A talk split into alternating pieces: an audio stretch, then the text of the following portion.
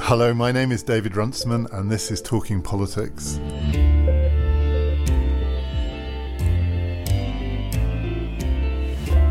Here we are again, again, sitting around this table after Helen, no sleep, Finbarr, no sleep, Four hours. Glenn, Half an hour. me, no sleep. The catchphrase for this podcast when we started was Corbyn exclamation mark, Brexit exclamation mark, Trump exclamation mark. And I was thinking recently we should update that, and it turns out we don't need to update that. Corbyn, Brexit, Trump, that's our world. So we're going to try and make sense of this. I partly tried to sleep and couldn't sleep because I was thinking of all the things that I've said in the last two years or written that now look a bit foolish about the Labour Party, including the one I think I'm most ashamed of, in which I wrote that the Labour Party was suffering death by enthusiasm, which doesn't look right now. Glenn's nodding at me. Although, Glenn, I think the five year fixed term Parliament Act is still important. Mm. I agree. Something I think we were collectively wrong about, but this is not, doesn't need a massive sort of self flagellation because it looks like everyone missed this, or almost everyone missed this. So we did a podcast maybe a month ago about UKIP, we call the meaning of UKIP. And I said on that, and I think it was a general view, that it looks like one of UKIP's roles was to turn Labour voters into Tory voters. And if you look at the results last night, I mean, there are two things, and we'll come on to the university town student youth vote bit in a minute. That's less surprising. What clearly happened is that UKIP sort of persuaded the Tory party that they were turning Labour voters into Tory voters, and then half did go that way, but they were probably Tories anyway. But a lot of Labour voters went back to Labour. Do we have a clear sense of how that was achieved by the Labour Party? Well, I think in one sense it's it's not so complicated in that I think as we've said before that what the Labour leadership chose to do against a, a lot of advice from the Liberal Chatterati or the Labour left Liberal Labour Chatterati I should say was to take a position on Brexit that sounded somewhat different than the Conservatives' position, but actually, aside from some nuances on the customs union, is pretty much identical to the Conservatives' position, and in doing so, allowed people who were both Leavers, so the UKIP vote, and Remainers, both to vote Labour, and they have, you know, reaped the reward for that. And I think one of the things that was said, you know, back in 2015, including amongst the then Labour leadership and his team was is that Labour did not have to worry about the rise in UKIP. Then that that was a problem for the Conservatives. That actually the rise in UKIP was a good thing from Labour's point of view. Well, actually, that turned out to be completely wrong. The rise in UKIP was a problematic thing from Labour's point of view. You might even say it's possible that Labour could have won the last election if it weren't for the rise of UKIP or it hadn't lost those working class concerned about immigration, let's call them that, and anti EU voters to to UKIP in the first place. But the demise of UKIP has been great for Labour, not just because they've reaped the rewards, Yeah. but because the Conservative Party fell into the trap that we fell into. I mean, there's no way Theresa May would have called this election unless she believed that UKIP voters had essentially flipped Labour voters into Tories. But of course, there are so many people, especially in the northeast of England, especially where I come from originally, who just cannot vote Conservative. There is still that legacy of people who will Yeah. say, I'm happy to not vote Labour, but I will never vote Conservative. And they are the people who will vote UKIP, and they did in, in the northeast to significant numbers in previous elections. And they, but, it looks like they, come did back. vote Labour. It's not that they did, because if those people had sat at home and then the other UKIP supporters had voted Tory, Exactly. she would now be sitting on a majority. There was, again, it's so easy with hindsight to, to not say, why didn't we pay more attention to this? There was a lot of anecdotal evidence coming out of focus groups that as we got nearer to polling day, traditional Labour voters, many of whom had gone to UKIP, were saying whatever else they thought about Corbyn, whatever else they thought about May, they were finding it really hard to vote Conservative. That is true. There's no doubt about that. But if you go back to what happened in Copeland and what happened in Stoke, which isn't that long ago, although it seems a very long time ago now, there you would say that there was evidence that some of those voters, at least, were We're talking about the transitioning- Yeah, yeah. were transitioning to to Labour. I think part of what's happened is is that you know we have been in a, a rather febrile political atmosphere, to put it mildly, and lots of questions about identity have come to the fore, and that it appears, and really this is you know speculation, that it became an election for a great number of people who voted Labour in the past, an expression of that identity that I think actually was disconnected to some extent from Corbyn, and that's how they were able to reconcile essentially pretty dismal view of Corbyn that to some extent changed, but I'm not sure it changed massively with the act of voting Labour. Because it is extraordinary. It's not just that the polls we should say, I mentioned them a couple of days ago, our friends at YouGov, though their final poll put the gap quite wide. That poll two weeks ago that called the hung parliament, and so, you know what we've got when we talked about it a couple of days ago are four scenarios. We've got scenario one pretty much to the letter, except that no one saw how far the SNP would fall. So when we talked about scenario one, we said Tories 310, Labour 250. Well, it's Tories 320 or 19. Labour 260 because of these extra seats from Scotland. But the YouGov thing, extraordinary and brave piece of polling. But it's not just the polling, there are a series of real elections, by elections, the local elections, the favourability ratings of the party leaders, as well as everything else, which just, I mean, is an astonishing move in six weeks. Not the collapse of the Tory vote because it didn't collapse. They've polled at 43. You know, I said, ha ha ha, I would resign from whatever it is I do if they got less than 37. And there was about 10 seconds last night where I thought, what's the vote share? Um, and then uh, 43, as we've said before, is kind of close to landslide territory on previous elections, Blair and so on. It's Labour polling 40.8 or something on the latest estimate from where they were in the local elections, from where they were in the polls. It's just astonishing. And it's going to be really hard because we're not even at the point where all the votes are counted. So not all the seats are called yet. I mean, it's still that early in the morning. And to try and disambiguate what we would say is the Labour voters going back to Labour because they couldn't in anyway vote for anybody else, or did the campaign really matter? Because it's going to be one of the other it things. clearly mattered. Yeah, It and so mattered. that moment where you say the Tories held on to their vote relatively steadily throughout the campaign, and then Labour came in a wave, it feels like the campaign for once has really, really mattered. So, so I just want to say, because I said it after Trump, and it's again, it's that thing of with hindsight. I always think if, if in doubt, the number one rule in politics is something beats nothing, and this was a cl- in a campaign, Yeah. and this was a classic example of that. Same way with Trump, I could tell you what he stood for, I couldn't tell you what Hillary stood for. Totally, we can all say what Corbyn stands for.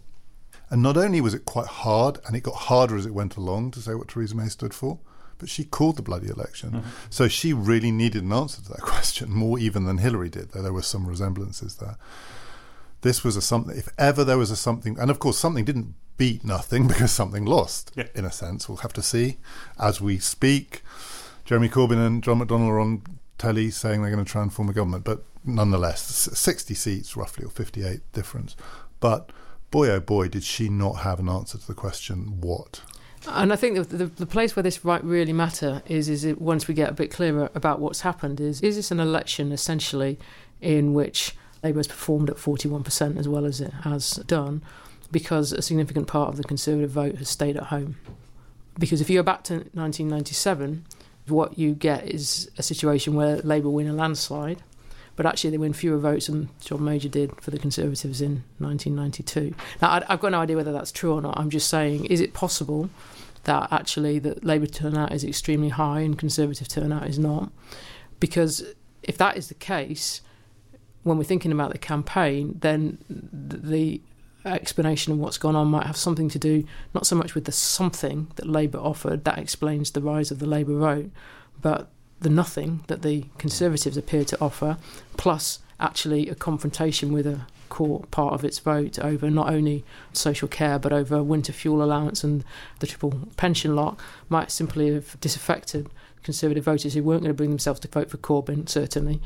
Probably didn't think there was any real risk of Corbyn coming in, so thought they could protest the Conservative manifesto by staying at home. At the moment, and we are still in those early early hours of the result, it looks like the number of Conservative votes went up, even in constituencies in which there was a pro Labour swing, which would indicate at least that it isn't abstentionism, it isn't staying at home. But it could go up because of the UKIP. Yeah, of course. always- that's Yeah, why I of say it's quite difficult to unpack at the moment. I mean, just coming back to an earlier point, I mean, I think it is worth recognising that although it's easy to say that both parties lost in this situation, that both Conservative and Labour, in some sense, are neither of them won. Both of them did get a very high proportion of the vote. Oh, yeah, and between, 43%, yeah, and as a- 40%. between them, 85 were 84. close, 84. Yeah, Yeah, it- and, and in that context, the, the extent to which they have substantial bases on which to prepare for what will follow this in subsequent campaigning is is really quite considerable. wait, let's come on. Let's just park the what will follow this just for a minute before we start saying things that will also turn out not to be true.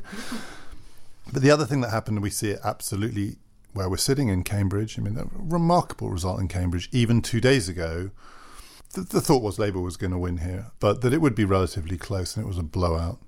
These extraordinary results in Canterbury, the University of Kent is, a seat held since 1919, goes Labour.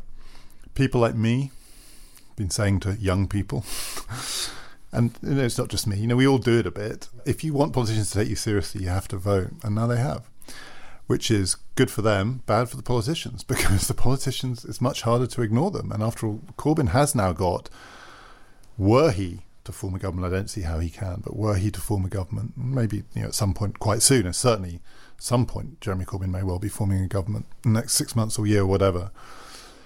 He's persuaded older voters in the north of England, you know, the classic dilemma of social democracy when it comes back. Older voters in the north of England and going to look after their pensions and everything else. And he's offered good retail offer to the students. They did seem to like that retail offer of taking away their tuition fees.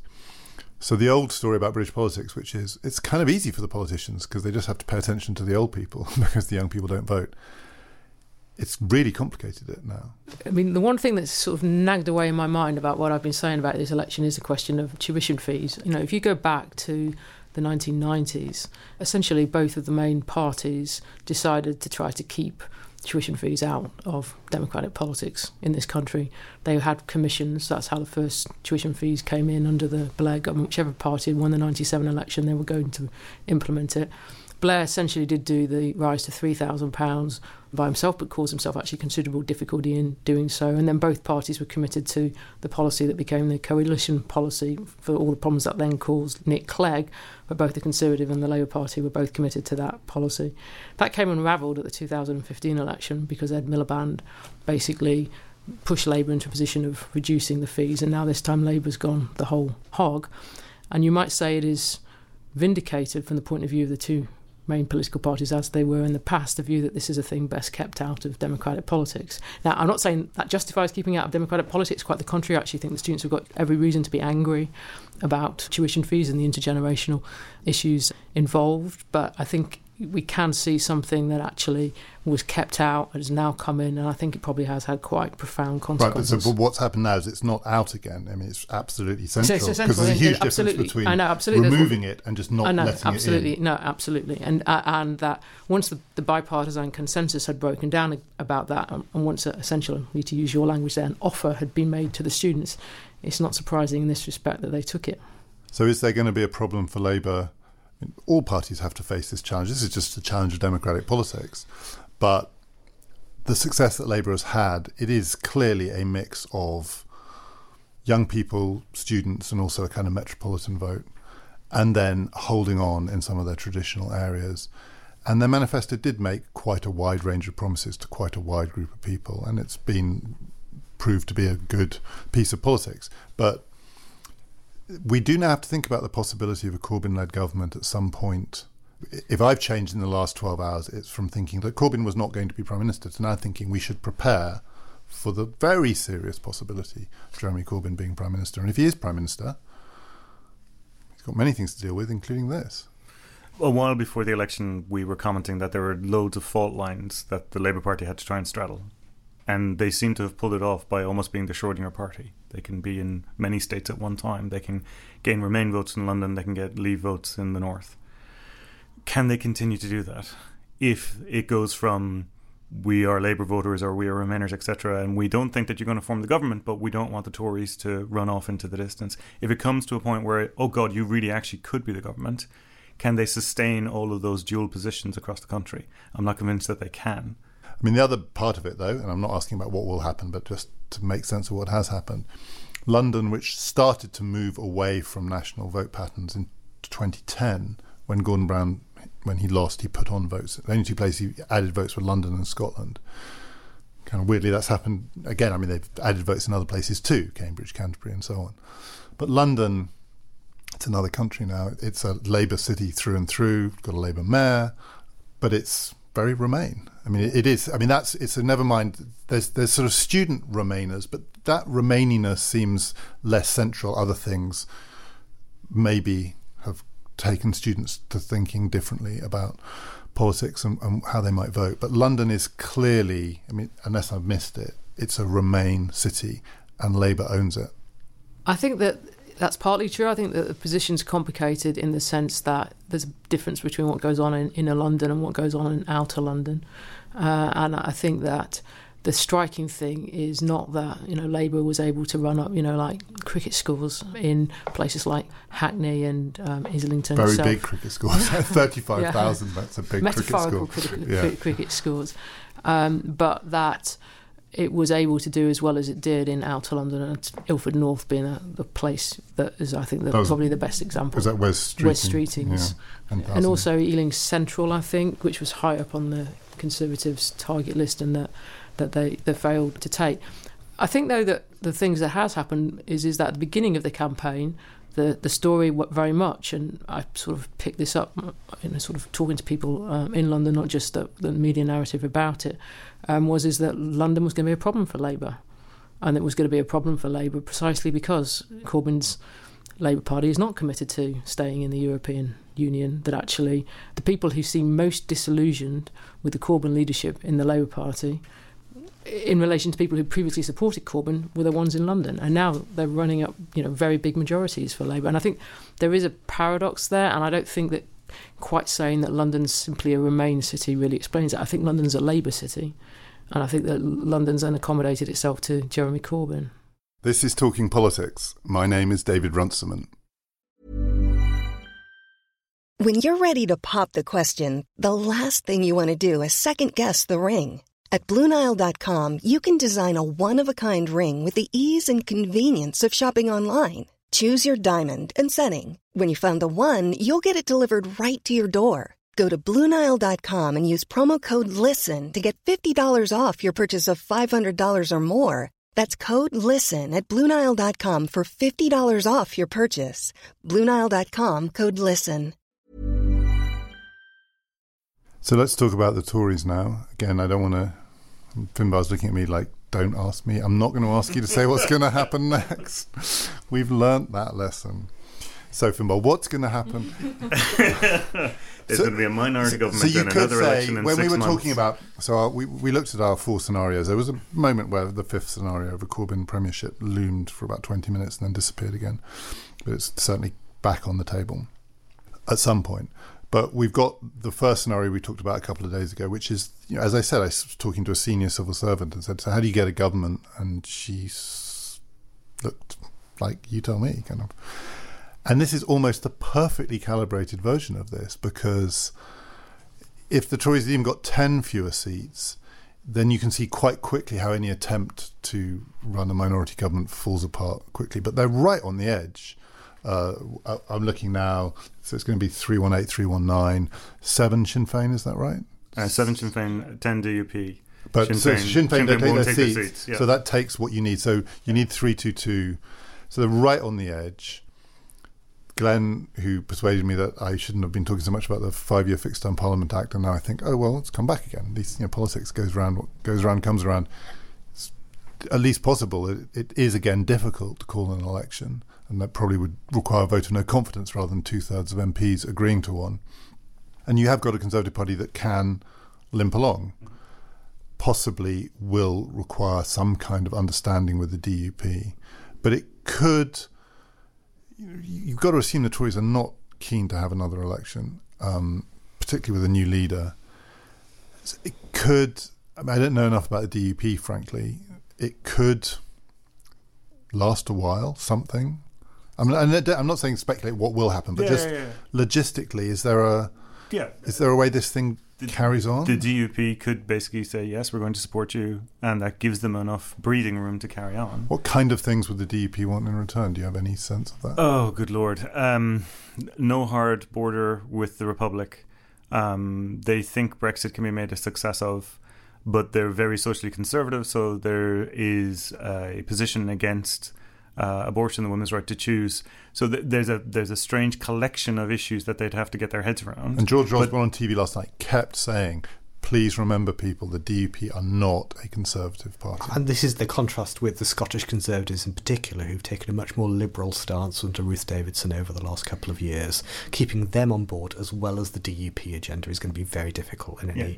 There's one interpretation of last night which says that the union is much much stronger because there's no chance of a second independence referendum under those results, etc. And we and we basically agree with that, right? I mean, that's Yeah. one thing that is clear that the Indie Ref two looks remote, Yeah. gone. However, keeping the Conservative Party in power and keeping everything ticking over now squeezes them between the DUP and the Scottish Conservatives. And how do you how do you keep everybody happy in that version of the party? And all the while, tick tock, tick tock. Here's Article 50, and we don't have the capability to turn it off. The European Union has the ability to turn it off.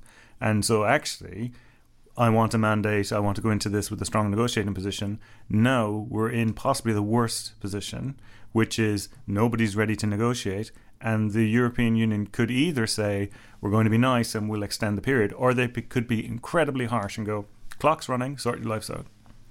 Just to come back to that, but there's a nice irony, I think, on the, the Democratic Unionist question, because if we go back to 1974, which seemed to be earlier in the month my favourite election for making comparisons with here, the reason why Heath was unable to form a government was because in that after that election was because the Ulster Unionists were no longer taking the the Conservative whip as they had done. That was precipitated essentially by Enoch Powell's decisions. Uh, Enoch Powell, who helped Labour win that election through his position on the EU, and now we've got the Conservatives looking to govern by making an arrangement with the Democratic Unionists. So things do keep coming around. Yeah, no, 1974 does look like the right one to pick. But it definitely wasn't 1987, the one I was saying. The wobble turned out to be um, an understatement. Yeah. Glenn, do you think the alternative, so it's it's it's that thing, whatever it is, a sort of immovable object and an unstoppable. I mean, it's just so hard to see how you get a government because the Tories don't want another election. They can limp along, but for the reasons from Brian Helen was saying, it looks it looks really not just unstable but fractured. But you put all the other parties together, and all of them turning up all the time and voting all the time, and the Tories can vote them down day after day.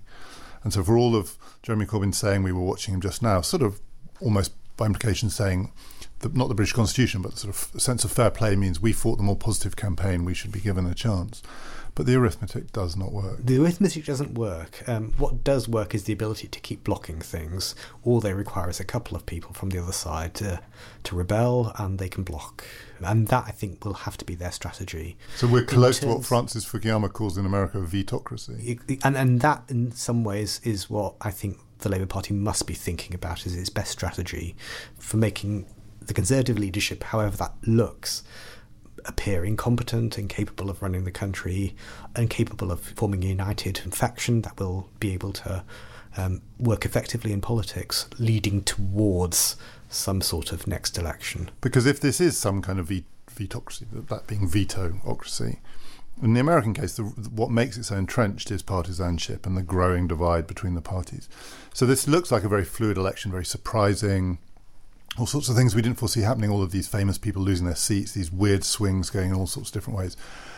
But you take a step back and you've got a country which is 43% Tory, 40, 41% Labour, big division between the metropolitan areas, all of the things that we would have expected. You know, Theresa May, turns out, among her many, as we now can see, failings, was her metropolitan appeal was very, very limited. She's not a metropolitan politician, but she still has strong appeal in non metropolitan parts of England in particular rather than this being a kind of moment of great fluidity where suddenly Labour could, from this new base, kind of make huge new advances, or maybe people look at Corbyn again and think, oh, he might be Prime Minister and sweep back.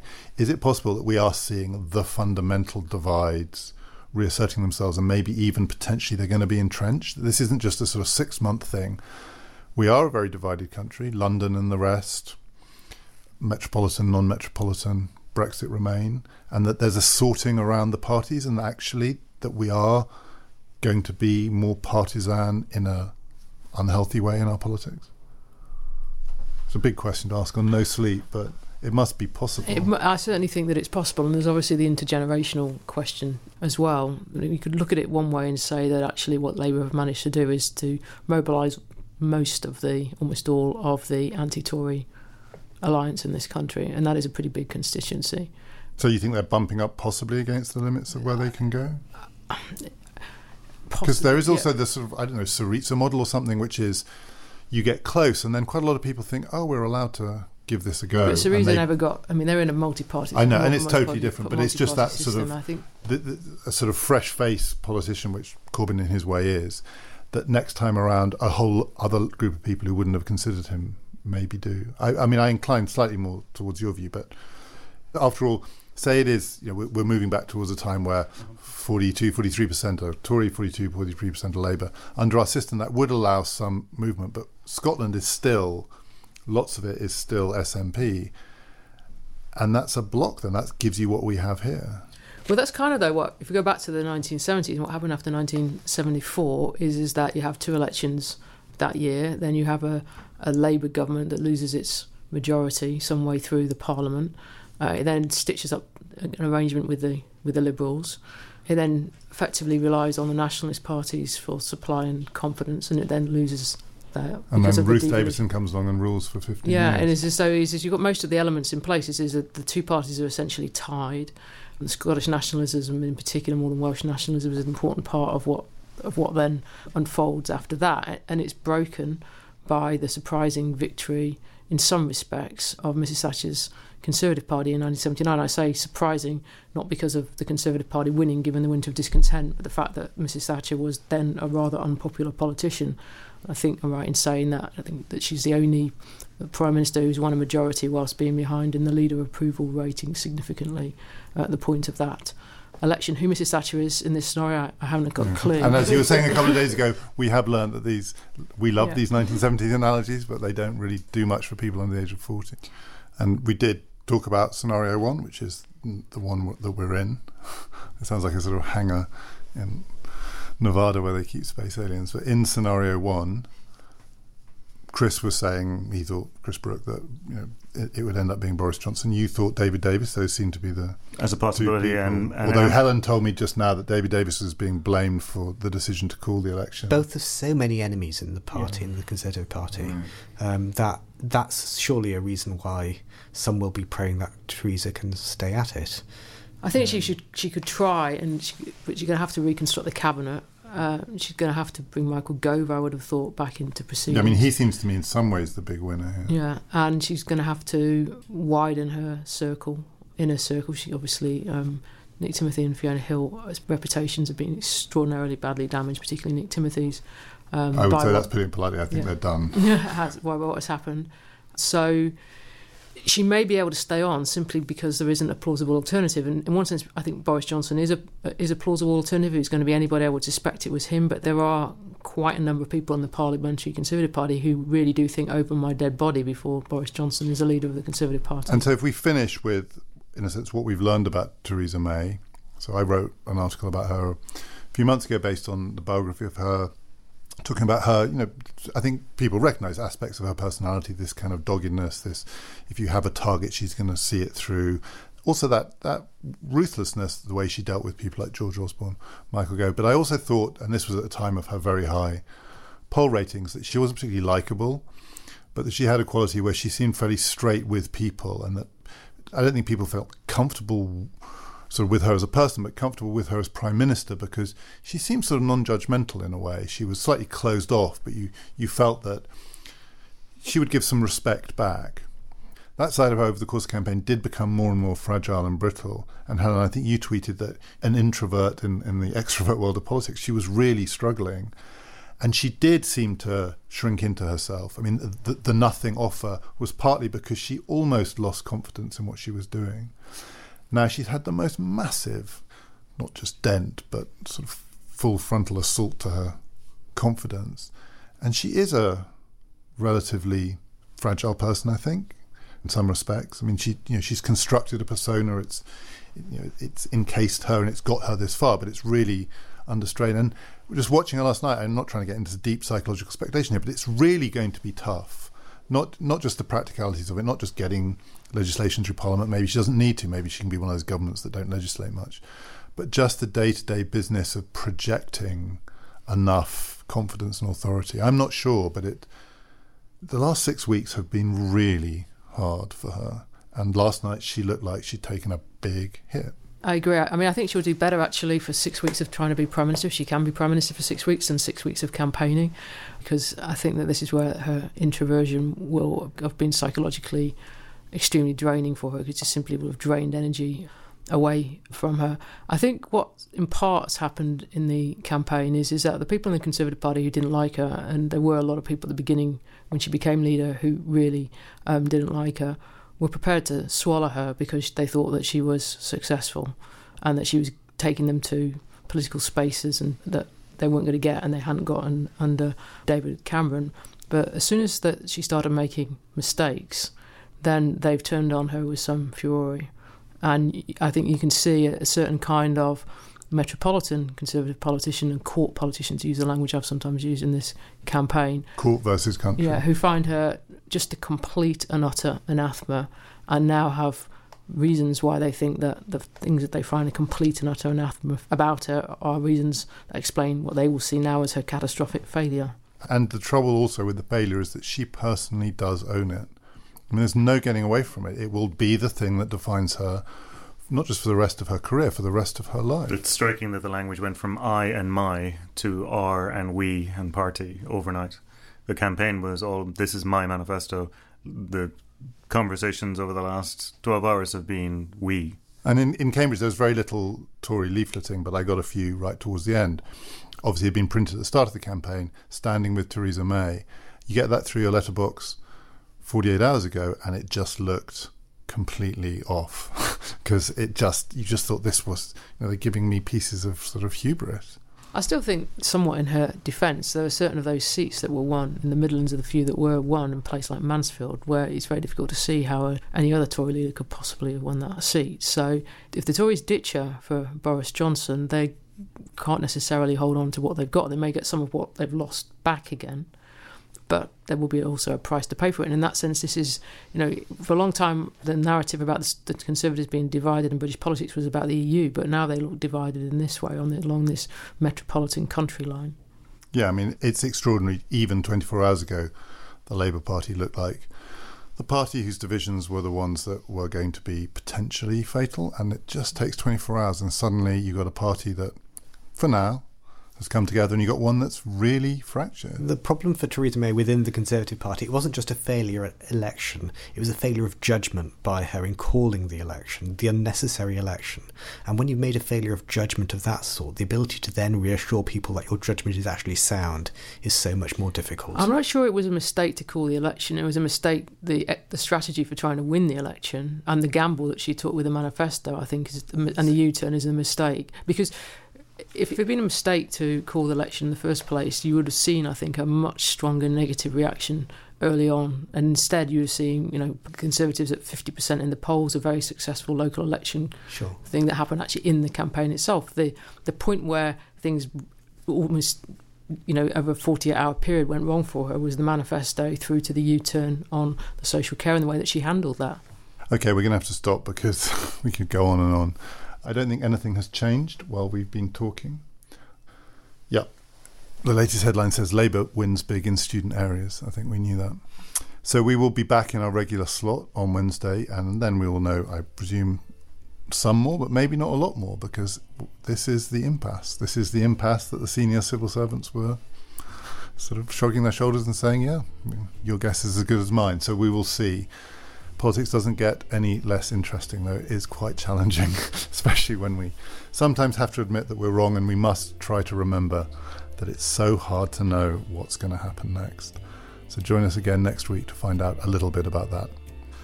My name is David Runciman, and we've been talking politics.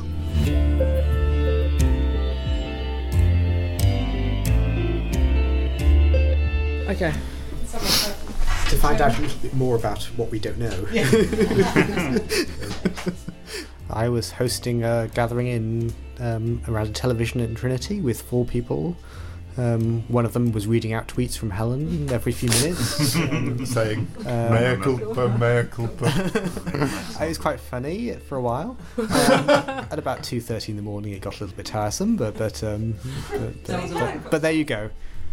Sorry? helen. No, no, no, not Helen. The, the reading of Helen's tweets got tiresome. There's a difference that's there. sort of- An important Helen's difference. implicated. We can make it a tradition though. Every election, Helen's tweets need to be read out. And when you say every election, you mean I mean, in six yeah, months, exactly, yeah. in 12 months. The November election. So, so I can't remember. It was a Jim Pickard from the FT said we're now under Moore's law for elections. That the time to the next election is halving every time. So pretty much we'll be having elections every day. And there was a good bit with Margaret Beckett. Did you see that No, I one? Where they missed said to her, so first of all, they said to her, You said that when I nominated Jeremy Corbyn, that made me the biggest moron ever. And she just sort of smiled or whatever. And then they said, What do you think is going to happen next? She said, Well, when my husband and I were packing away all our election gear, he said, Leave it at the top of the garage because we might be getting it out again. Quaint image. I know. Mm-hmm. Still seem to be acquiring Twitter followers. the Cambridge academic who teaches British politics and says she knows nothing about I don't British teach politics. British politics. I can use I say know, that. I It know, doesn't well, say that on my I know, I know. No, I was actually. you haven't done. I told you that guy from Princeton who, when I saw him the day after Trump won in Germany, said he just told his politics 101 class to go to the dean and ask for their money back because clearly he knew nothing. I know. You haven't. That's a miracle. You haven't gone that far.